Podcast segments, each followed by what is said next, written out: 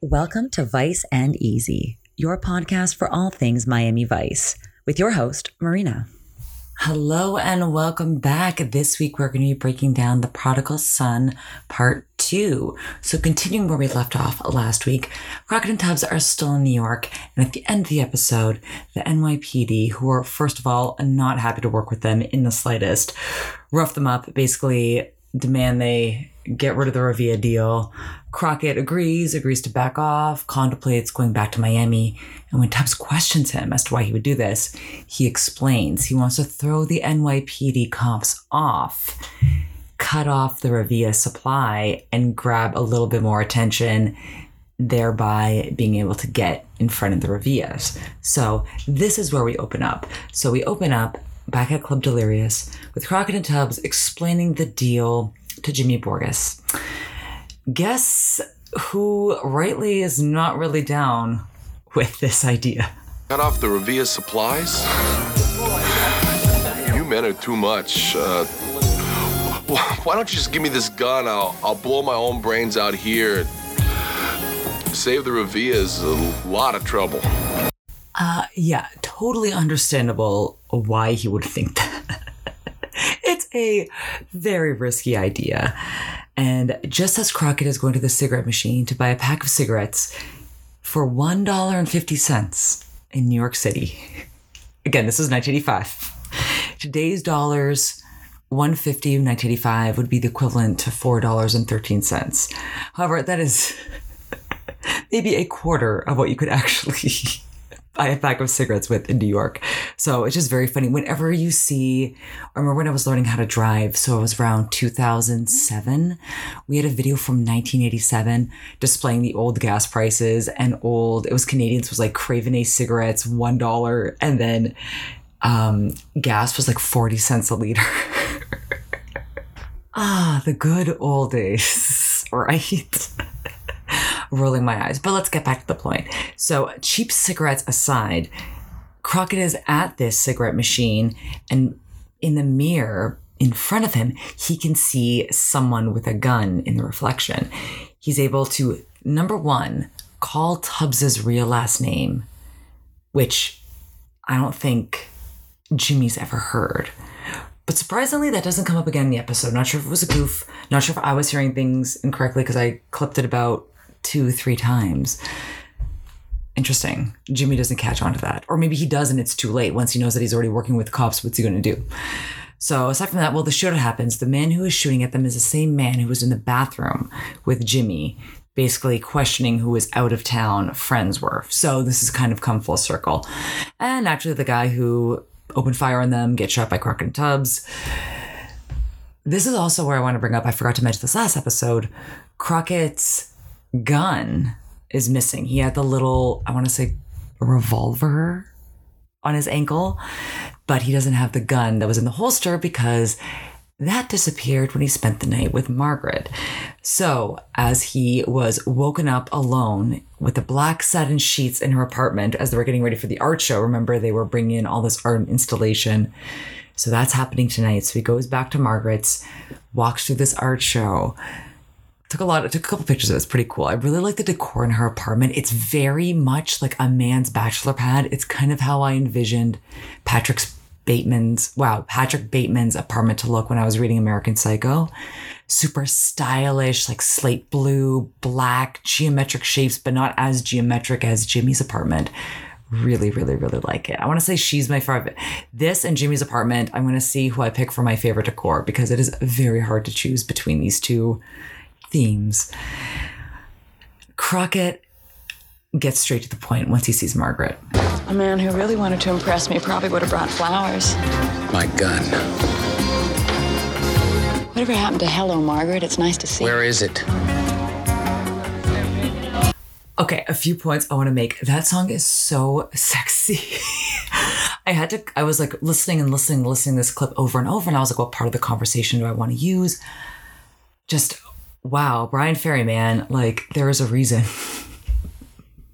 Just such a sexy song that is called Windswept. And we'll talk about that a little bit later on in music.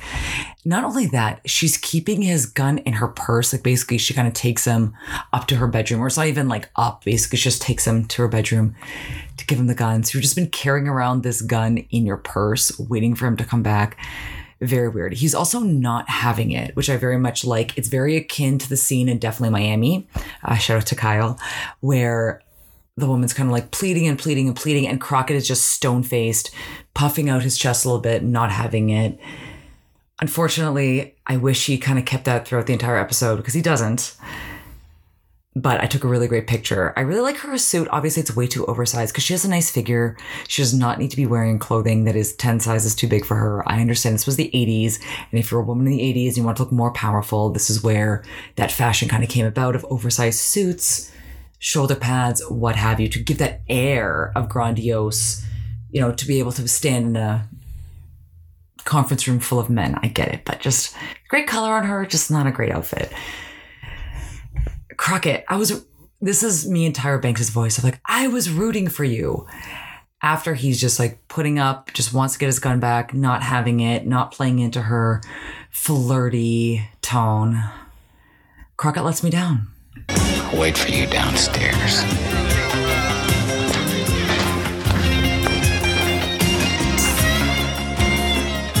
Slumming again, Margaret? Moth in the flame, Richard. Yeah, sure. But which of you is which? Uh, so that Richard is actually Peter Allen. Remember how last week I was going on about, oh my God, it's Peter Allen's Liza Minnelli's ex-husband, the boy from Oz. So that is actually Peter Allen. I think he might have been in that previous scene, but I couldn't get a look, good look at his face. But that is Peter Allen. He does not sound Australian here. Um, not sure what that's about if he was hiding his accent. So I tried to do the same thing, so I cannot judge him for it. But I really they packed this two-parter with cameos, and I love it. And speaking of, let's check back in with Tubbs and Valerie because he finally, again, I don't want to say stalks her, but basically he keeps going to her apartment unannounced while she's undercover. Basically, she answers the door and starts playing the voicemails that he's left on her answering machine. And he wants to know why she's not seeing him basically again she's reiterating she's undercover she's going under she's doing what it takes he like i mentioned again he's not really empathetic or sympathetic to what she's going through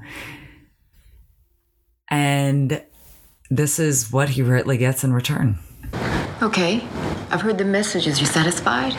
At least you could be straight with me. Even when your sister was deep in it, at least she was upfront about turning tricks. Just go, Rico. uh yeah he rightly deserved that slap to bring up her dead sister so then we're back at margaret's place crockett is waking up again in the black satin sheets he puts on this bathrobe. It's actually he looks really good in it because it's I want to say shiny black with a pattern on it. It's I need to zoom in a little bit. I saw like a more zoomed in picture, but I'm just looking at them on my phone while I'm talking about the episode because he goes to stand in front of this circle cutout of her wall, watching her as she's on the phone in the living room. And he says what every woman wants to hear right after they've been intimate with a man. I feel like I just went two out of three falls with Hulk Hogan. What is that supposed to mean? Does that mean that he's very tired? Because that's what I would hope he meant. so basically, he's asking her like, "What's going on?" She seems kind of agitated from the phone call. It's not a you know, it's not a happy phone call. It seems to be late at night. I'm assuming you know, two, three in the morning. So she's lamenting that it's just business and she's fine. And then Crockett. I'll just play the conversation. I will cuss out Crockett after this has been played. Cut through your defense system. One hell of a woman. Ah, Crockett, that's not her defense system. She's.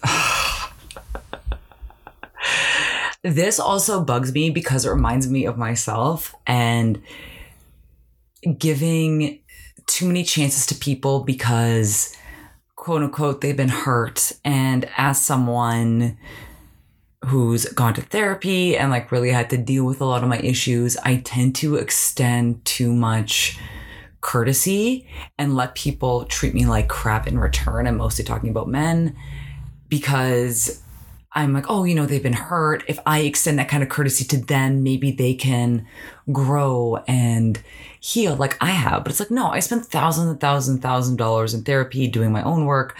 Like, why am I extending these? Why am I allowing this behavior?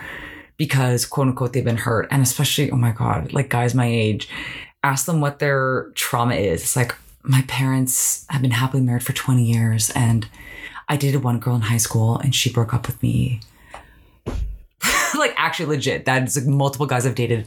That was their trauma. It's like they dated one girl for a couple years and it didn't work out. I was like, wow, that must have been really hard for you growing up. I'm so sorry. Oh, so I think that's why I'm really, really projecting with this one. It's like Crockett, like you can, you deserve better, Crockett. okay, sorry, I'm gonna play the rest of this conversation. Be nice if one part of my life was real. Is your name really Burnett? My first name is Sonny.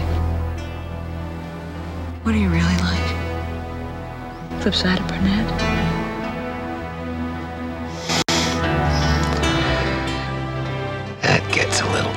Sometimes. I don't care. When he says, it'd be nice if one part of my life was real, that really hit deep with me. That is a really profound statement. Because his whole life is constructed. His boat where he lives, where he lives, his neighbors don't even know who we are. He's undercover. He's known as Sonny Burnett. So I can see why he is attracted to Margaret, thinking that she is similar to him and that she too is living a life, but really wants a genuine connection and wants that genuine love that Crockett does. So I think that's why this also gets to me too. Oh my God, my notes, I also said he can do better. She's a beautiful girl. It's not that, it's just her personality. It's just her personality. And now, as we move on, Crockett and Tubbs are staking out a vantage point where they're basically they got the intel on the drop point that Jimmy was able to muster up after getting shot at. Which, to be fair, I think, like Mike Tyson says, everybody has a plan to like get punched in the face, and then all that thinking goes to the wayside. So Jimmy gave up the the drop spot of the Revilla brothers after that whole shootout.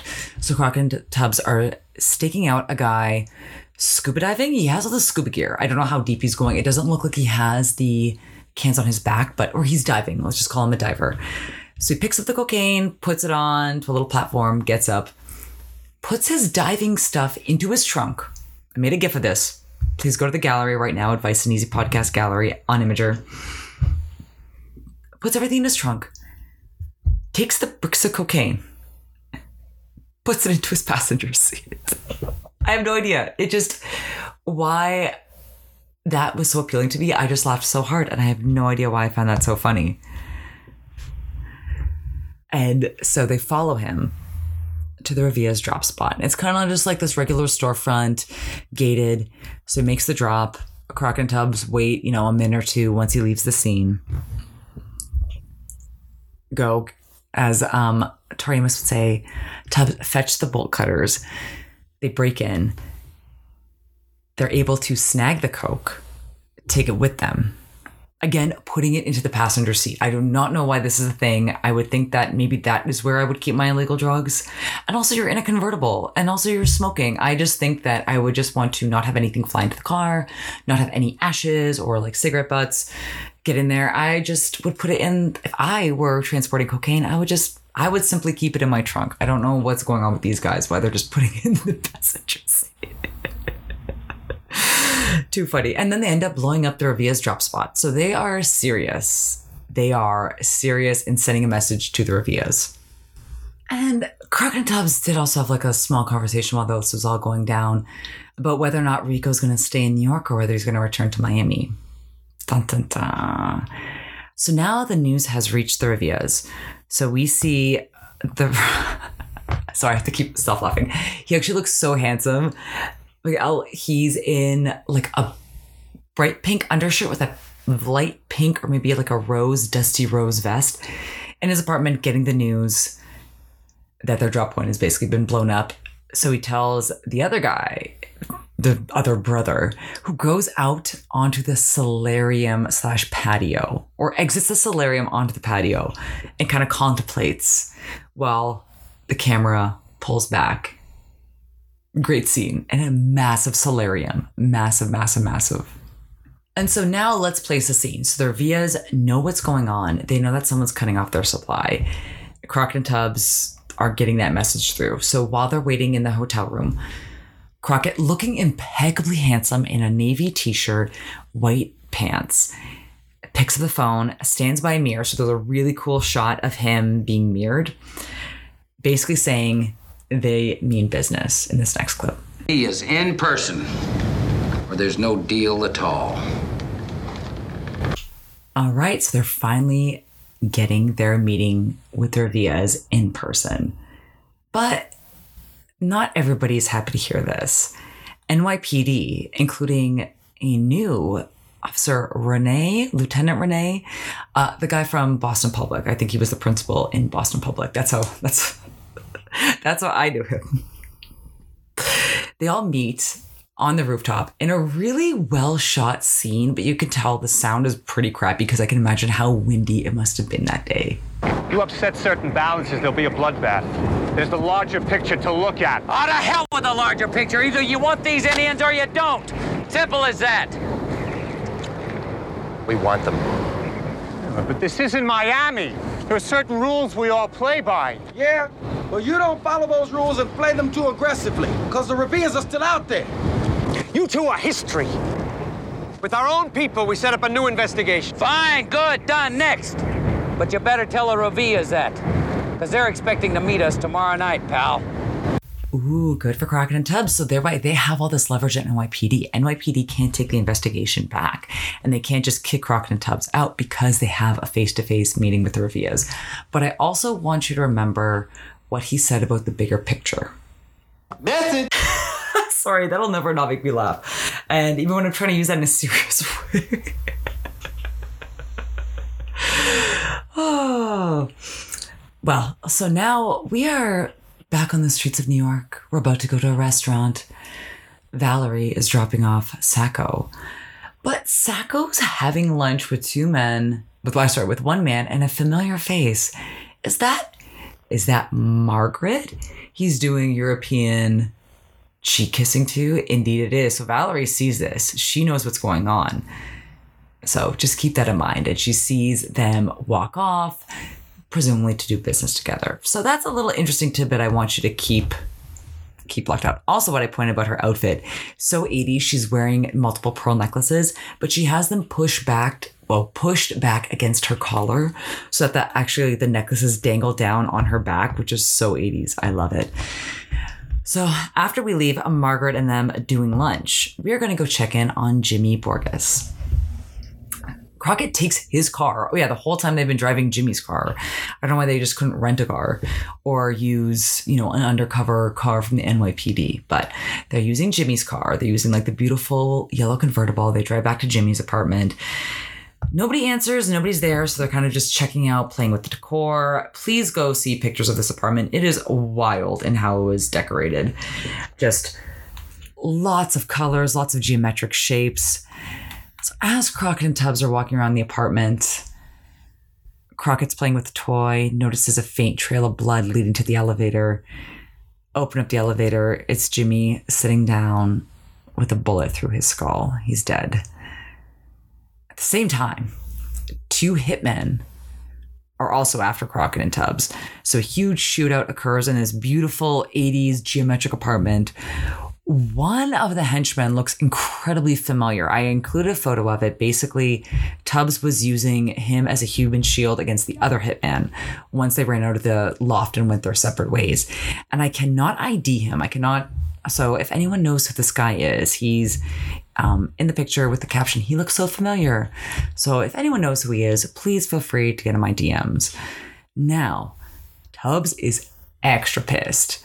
He not only has found all this out today. He's almost just been killed. So guess who he goes to follow up with? Our girl, Valerie. And so rightfully, Tubbs is pissed, on edge. once again going to visit Valerie unprompted and unwanted at her apartment. Knocks on the door, furious, asking to know why Sacco attempted to kill him. She tells him he she doesn't know. Go back to Miami and just let this be. Sacco pops out of her apartment door, shoots at Tubbs. Tubbs shoots back. Sacco's dead. Unfortunately, um, that's not the way that this was supposed to go. And Valerie's rightfully freaking out on him for ruining basically a three year long investigation.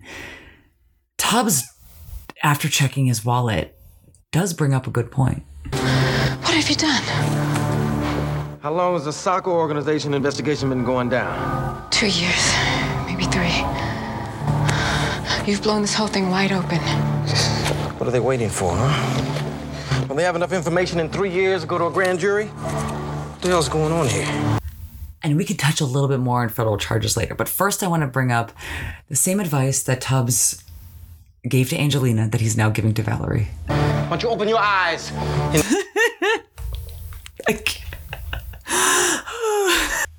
Valerie, rightfully and justifiably very pissed off at Tubbs, pulls a gun on him, tells him to really get out, and then if he wants to know more, why doesn't he ask Crockett's friend Margaret? Dun dun dun. Speak of Cro- Crockett, so after him and Tubbs split up after that shootout at Jimmy's house, Crockett, naturally, very surprising, please hold on to your hats. Crockett is sitting alone drinking a shot of whiskey at the bar.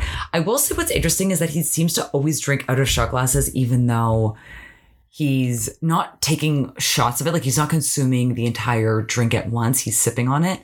So I don't know why he just doesn't order it in a rocks glass. Maybe he just wants to get straight to the point. But yeah, very surprising to see Crockett alone in a bar. He's staring at this woman as if he knows her. You know, when you kind of get that nervous look in your eyes when you might see someone that you might know and you're not sure how you're going to be able to talk to them. So basically, he sees this tall woman in a blue short. I want to say it's a wool dress. It's very cute dress. But it's obviously not Margaret. Margaret has very short hair, and this woman has her hair clipped back up. So I don't know what they were trying to do with this. Then Crockett leaves the bar. It's raining, so he starts jogging to the payphone covering up with his coat, his jacket, I mean. And it was a great shot of him alone in the payphone at night in the cold, in the rain with his white jacket and um, basically like unfolds the lapels to warm himself up, makes a call to Tubbs. Tubbs has some news for him. And after a beautiful B roll shot of the street in New York, presumably Margaret Street, where there's a pale blue kind of Art Deco building off to the left that you can see in the gallery, which I just want to clue just for that reason. So now we don't know what time of the day it is. It looks a little bit, it could either be like very early morning or twilight. I want to say early morning. They knock on Margaret's door. She opens the door. They are pissed off, and rightfully so. As she welcomes them into her apartment, she is smoking a cigarette and appears to be drinking whiskey. So no wonder Crockett loves her. Crockett's just like, oh, she smokes cigarettes and drinks whiskey. Perfect. Done. Put a ring on it. That's all Crockett needs in his life. And actually, I love, again, I keep talking about her apartment. I was talking about the bedroom and the black satin sheets. Now we're into the living room. I'm gonna give it like a seven out of ten, like Cocaine Palace chic. I think it could use a little bit more, but maybe they're trying to show that New York City is a little bit more subdued with their personal design, which far from it. But I think in this case, that's maybe what they're trying to exemplify because everything's like a little bit more neutral and less gaudy as it is with most of the Miami apartments. But still, seven out of ten. And as they make their way into the apartment, again, neither of them are sitting down when they're talking to her. I want you to look at the blocking in the picture on the gallery. They're really not having it. They're not trying to be friendly. They just want to get down to business and want to know what she's doing with Sacco, rest in peace, and why people are trying to kill them. Keeping tabs on me, Maggie? Wasn't supposed to fall in love with the marks, honey. I tried to call you yesterday and warn you. Sonny, please. I didn't know it was gonna go this Who do you work for? go back to Miami. Too late. They're trying to kill us. Who the hell do you work for? I don't know the big picture. I never do, I never have. I just do a job. Public relations. That's what I am. No. Like public park, public toilet. What's it about? I told you I don't know! Ah, Sonny, Sonny, Sonny. So basically, she's getting in the same same spiel that Scotty Wheeler that she basically sells information, which I don't know why people say that so flippantly. That is espionage. That is a very personal form of betrayal. Like I don't know. People are like, oh, I'm just telling people who want to kill certain people where they're going, what they're doing. No, that is incredibly invasive and horrible. Like stop downplaying that. So I guess it's just kind of like a lack of self awareness, but she doesn't really, again, doesn't know the big picture. Remember, big picture. Message. And part of this big picture is a business card, a shiny business card, if I may say so. Patrick Bateman is just like freaking out right now at this shiny business card. Basically says the business card does not have a phone number listed on it. JB Johnson Esquire, chairman, no company named. Address is 111 Park Avenue, New York, New York, no postal code. Suites 222 to 224. This is what she gives them. They then go in the rain to a building with the number 405. And they don't just glance over this 405, like they focus in on the 405 for like a second or two, and then they pan the camera all the way up to the top of the building. So, just saying, a little bit of continuity here. Boy, I really hope somebody got fired for that blunder. And as they make their way into this incredibly cool 80s, I want to say kind of liminal. I might be using that word wrong, but super well lit, kind of balanced, geometrically symmetrical, super cool office. This lady was basically telling them, you can't go in there, blah, blah, blah. How are they know where he's working? They know what suites he has. They go straight in to visit him, and it's this tall, skinny gentleman in a gray suit with his back turned to them, looking at the newspaper. He knows exactly who they are and exactly what they come here for, and then proceeds to read them like filth in this next clip. Ricardo Tubbs, Security Central Bank of Florida, checking. $347.62. Okay, I will also say that the rest of this clip is that he does mention that Tubbs has stocks and he says low yield loser bonds. so kind of insulting. So in today's equivalent, Tubbs' checking account has about $957.17, which is pretty fair for a checking account. I don't keep a lot of money in my checking account in case um, my car gets compromised or something or hacked. So I try to split my money up into different saving accounts. So there's nothing wrong with having that. I've honestly, especially bartending, when I made cash tips before COVID, I'd sometimes have like $7 in my bank account because I just had to go make a deposit or I wanted to split up my deposits and pay off, you know, my Amex bill first or what have you, or put some into savings, you know, split it up at home and then put it where I needed to be. So I never really kept anything in my checking account. So he did not need to read them like that. I would have been personally a little bit offended. But basically, what he's trying to do here is to solidify his power and be the dominant one, to basically be the alpha male in the room, that he knows everything about them. And this actor who's playing Johnson, his name is Johnson, sorry, JB Johnson. His name is Julian Beck, very well known as a theater actor in New York City talk a little bit more about him Vice T because there's a one sentence from Wikipedia that may just be the best thing I've ever read on Wikipedia. But sadly, he passed away from cancer two weeks before this episode aired. So unfortunately, he was already sick and succumbing to some stomach cancer as he was filming this episode. But let's get back to the plot. This is a very, very, very interesting scene, and I really want you to listen it's a very long clip, but I really want you to listen and ingest this because I think it's important not just for this episode of Miami Vice, but basically for the message they've been playing. They basically play on for the entire season. And it's something that's still going on now. And he talks extremely calmly. So basically, Crockett and Tubbs are like, We're the cops, cops you've been trying to kill. What's going on? Blah, blah, blah. And he basically just spells out exactly what's going on in like such a great way with such a beautiful delivery and cadence This is the clip in question. American dollar is the best brand there is in the world. Now, those of us who have it can make more of it by loaning it to those who don't. Not so long ago, our bank loaned a lot of money to our friends in Latin America. We are talking about hundreds of millions of dollars. Now, they aren't going to repay that by selling straw bags and clay pots. If these Latin borrowers default, we would be decimated.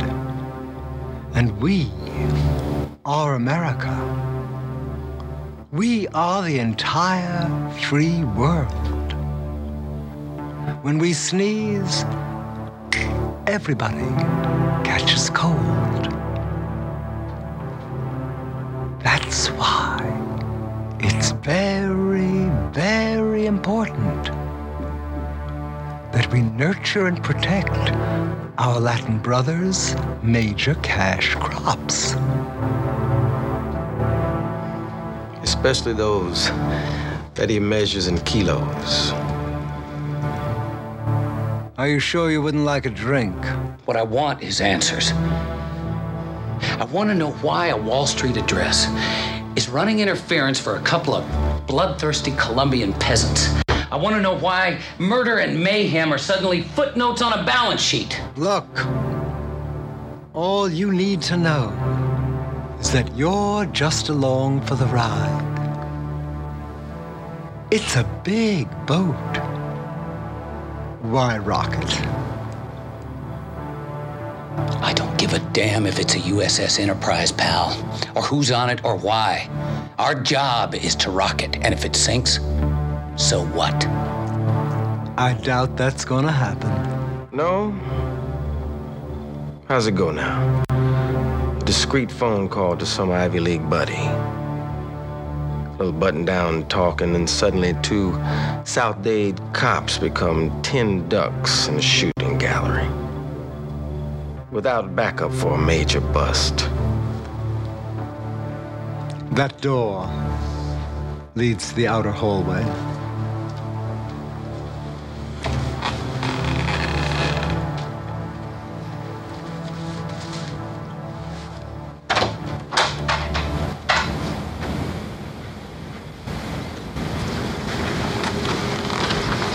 Can't touch you. I know that. Too many roadblocks, politics, favors. But you're dirty, Ace. And I'm patient.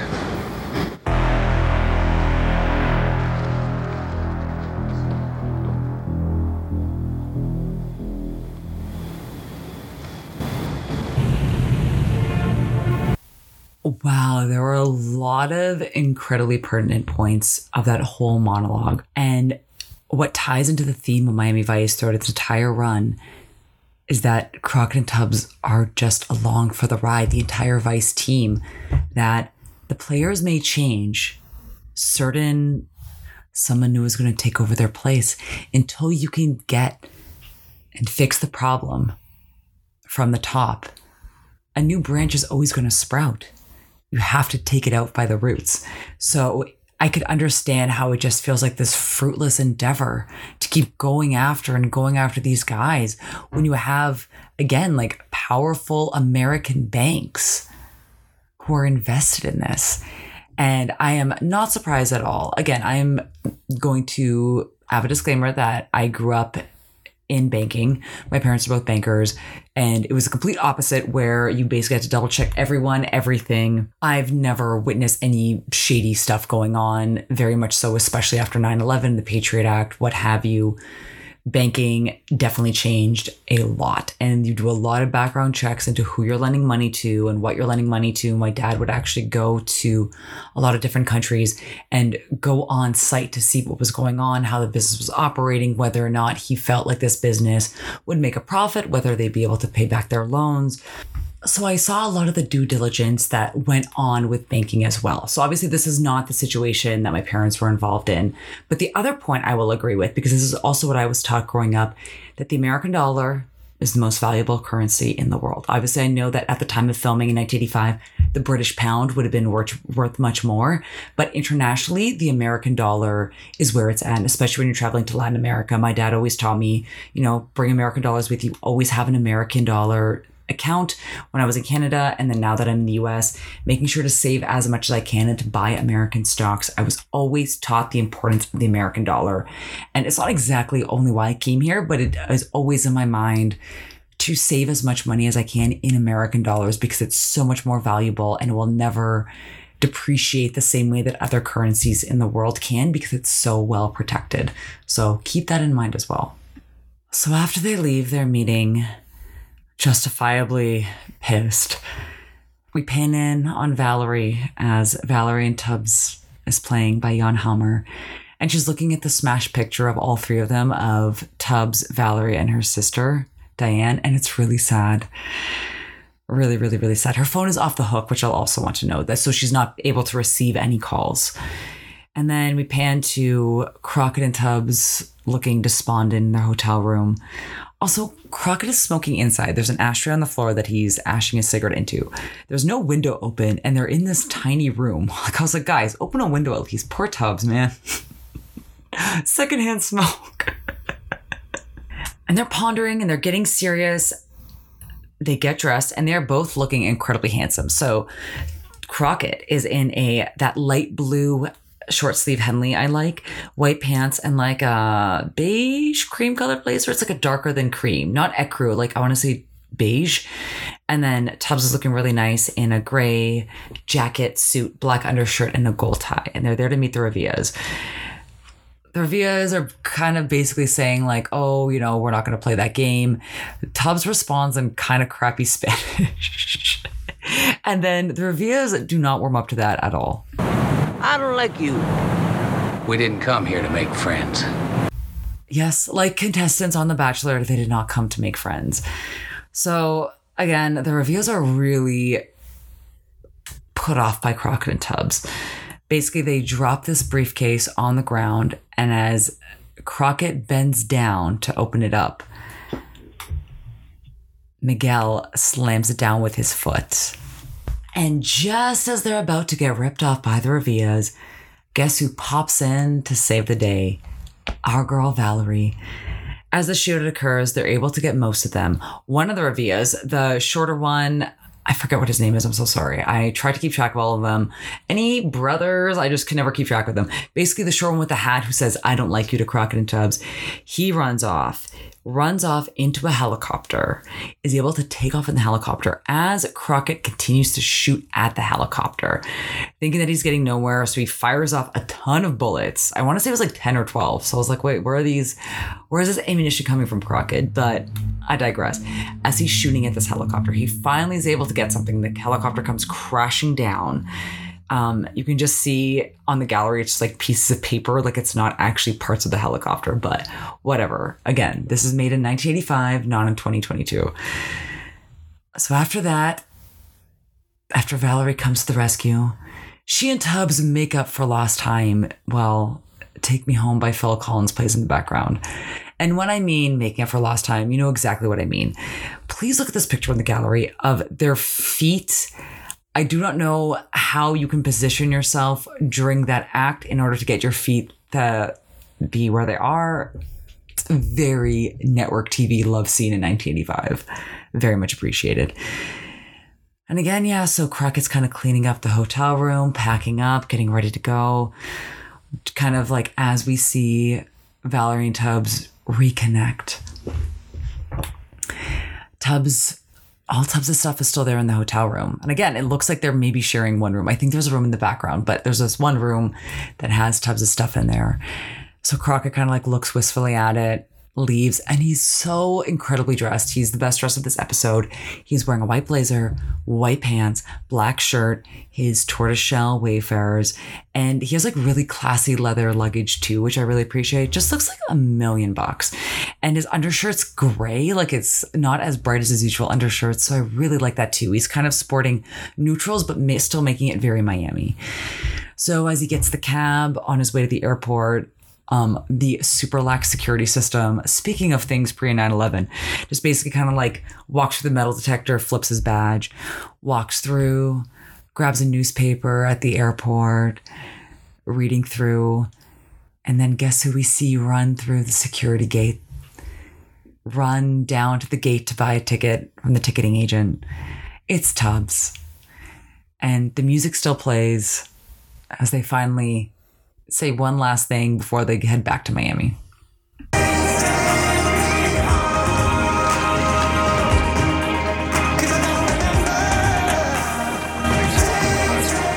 Fancy meeting you here. Ah, oh, that's nice. Because remember, as I mentioned earlier, that Tubbs was kind of toying with the idea of staying back in New York. So it turns out he's chosen to come back to Miami chosen to stick with Crockett. And as they enter OCB, it is just like nothing has changed. Like it's noisy, it's loud, they're not really welcome back in like the way that you would expect. Cause I'm assuming they were there for a couple of weeks. If Margaret was falling in love with the Mark and they were intimate together twice, I'm maybe a, a week or two. So basically, Castillo comes back, hands Tubbs um, a jacket. That's I'm going to use the proper terminology. He's going to hand he hands Tubbs the jacket and basically says he wants to up surveillance on Newton Blade, aka Gene, Gene Simmons, who we met in the first place. And then Crockett goes back to his desk. He sees Gina. She's looking really good. She says she's going to be back to work in a couple of weeks. She's wearing a very pretty, kind of like canary yellow, like a soft yellow suit. Her arm's still in a sling because, of course, she's been shot. Looking great, too. She has a really nice shade of lipstick. It's kind of like um, a very berry pink. She looks like a million bucks. She looks so good here. And I wonder if they made her just look extra beautiful as like a reminder to Crockett, like, look what you had and look what you're putting up with in New York. And it almost got you killed. And it is kind of nice. So Crockett gets his phone call, he runs back to his desk, and this person on the phone is rushing, rushing, rushing, and he's looking for a pen, looking for something to write with, kind of like scrambling. And Gina just gently hands him a pen and smiles. And then Tubbs comes from behind her and hugs her, and it's a nice little reunion. And then that's it. End of the episode. That is the end of our two-parter of Prodigal Son. That was a really fun, packed two-parter. I don't think I've seen an episode of Miami Vice that has been as packed and I get it because they were really at the height of their popularity. Like, imagine how big everything was. And I do want to put this into context because, like, now we have streaming, we have so many ways that you can divide our attention. Back in the 80s, you basically really only had the major three networks. This is before Fox. We had ABC, NBC, CBS. You might have had some cable channels, but basically, like, maybe HBO was around in the 80s. If anyone can verify, please, uh, verify, please let me know. So basically, you were very limited to what you saw on television. You couldn't really, you could record on your VHS or your Betamax, but you couldn't stream. There's no DVR. So Zeitgeist was extra Zeitgeist. Like this was in the moment. So just imagine how popular Miami Vice season one was, having to wait that whole summer watching reruns so you could wait and get started on season two. So just to kind of put that into how culturally culturally significant this two-parter was kudos, kudos all around. And so, with that, let's break this episode down. Let's start with some refreshing Vice tea. So, this episode, I really want to give a, a, a, nod, a shout out to the casting because they packed it full of New York talent. Gene Simmons, obviously being the most notable, um, most well known, but also you have Charles Ludlam and Everett Quinton. They were the pushers right before we kind of cut to the second part of the series, a second part of the episode that didn't want to deal with the Revillas. You know, like, oh, you guys are cute, but we're still not going to go against the Revillas. Uh, they were both big theater players in New York City. Then, of course, let's circle back to Julian Beck. Super interesting guy, born in 1925. He founded the Living Theater with his wife, Malina. And unfortunately, like I mentioned, he did die 13 days before this episode aired in 1985. I'm going to read you a sentence from his Wikipedia that may be the best sentence I've ever read on Wikipedia. Malina and Beck shared a lover in Lester Schwartz, a bisexual shipyard worker who was the third husband of Andy Warhol acolyte Dorothy Padler. What a sentence. I might have mispronounced that last name because, again, with my crappy handwriting. And then other guest stars include Anthony Heald. He was Commander Renee. I keep saying Lieutenant Commander, whatever. Some guy Renee. He was basically on the rooftop in that pale mauve suit. I knew him from Boston Public. I believe he was the principal of Boston Public, which was a wild show. I do not know why I was watching that show why when it was airing. Um, also because I did go to public school, so it was like extra funny. wasn't as wild, but I remember kids were talking about spiking. We didn't obviously have ecstasy at the time, but there was that they kind of wanted to pull the same thing that happened on the show where the kids spike the older teachers' coffee with ecstasy. So maybe not the best show or like you know just you can't you can't stop kids from watching it. But i was like oh i'm sure there were a lot of copycat incidents after that. And then susan hess who played margaret she was actually a ballerina for the san francisco ballet. Super cool when she was younger before she modeled. And then um, her acting career kind of tapered off in like 2012 so this was a very jam-packed episode because again other guest stars include penn jillette rest in peace jimmy gene simmons they really, really, really packed it in. And especially Peter Allen, Mr. X, Mr. Liza Minnelli. How do you go from someone as handsome as Peter Allen, who presumably was in the closet, or maybe not so much when they were married? How do you go from that to David Gest? Liza, Liza, Liza. I don't think she's ever married a straight man. Yeah, the more I think about this. Sad woman. Well, all right, let's let's change topics a little, little bit. Absolutely no surprise. My best dressed might be a tie. Might be a tie, but I think I'm always going to go with Crockett in the end. Crockett walked in the airport with the gray undershirt, white blazer, wayfarers, white pants, white shoes. Looks so good reading the newspaper. Please go check it on the gallery. It is the first picture, it is the thumbnail. And then my second place, obviously going to be Miguel Revilla, played by Luis Guzman. Oh, sorry, that was another guest star I forgot to mention. I know him from Waiting. He's been everything. He is hilarious. And like someone just commented, he doesn't age. Like he looks the same as in 1985 as he does now. So I don't know what his secret is, but I really loved him in that silk pink top. And then he was wearing green. I really like that they put him in a lot of bright, not too pastel colors, but like very solid, powerful colors in this episode. You know, I guess he was leading a cartel. You got to dress for the job you want, not the job you have. So I respect that. All right, now for music. It's also a good thing that I basically split this episode into two parts.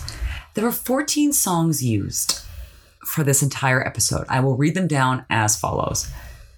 Caribbean Queen, No More Love on the Run by Billy Ocean. I've never heard as No More Love on the Run. I've just heard as Caribbean Queen. Pronouncing correctly, I know that's the way the song goes.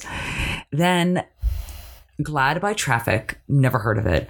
Pleasure Seekers by The System, never heard of it. Tell Like It Is, Aaron Neville. You Belong to the City by Glenn Frey, my favorite song from the entire Miami Vice soundtrack history. After that, Many Rivers to Cross by Joe Cocker. Pride in the Name of Love by U2. Do You Believe in Love by Huey Lewis and the News. White Stuff by Fashion. That was in that little montage, the one I also put onto TikTok. Good Night Ladies by Lou Reed in that last scene with um, Charles Ludlam and Everett Quinn.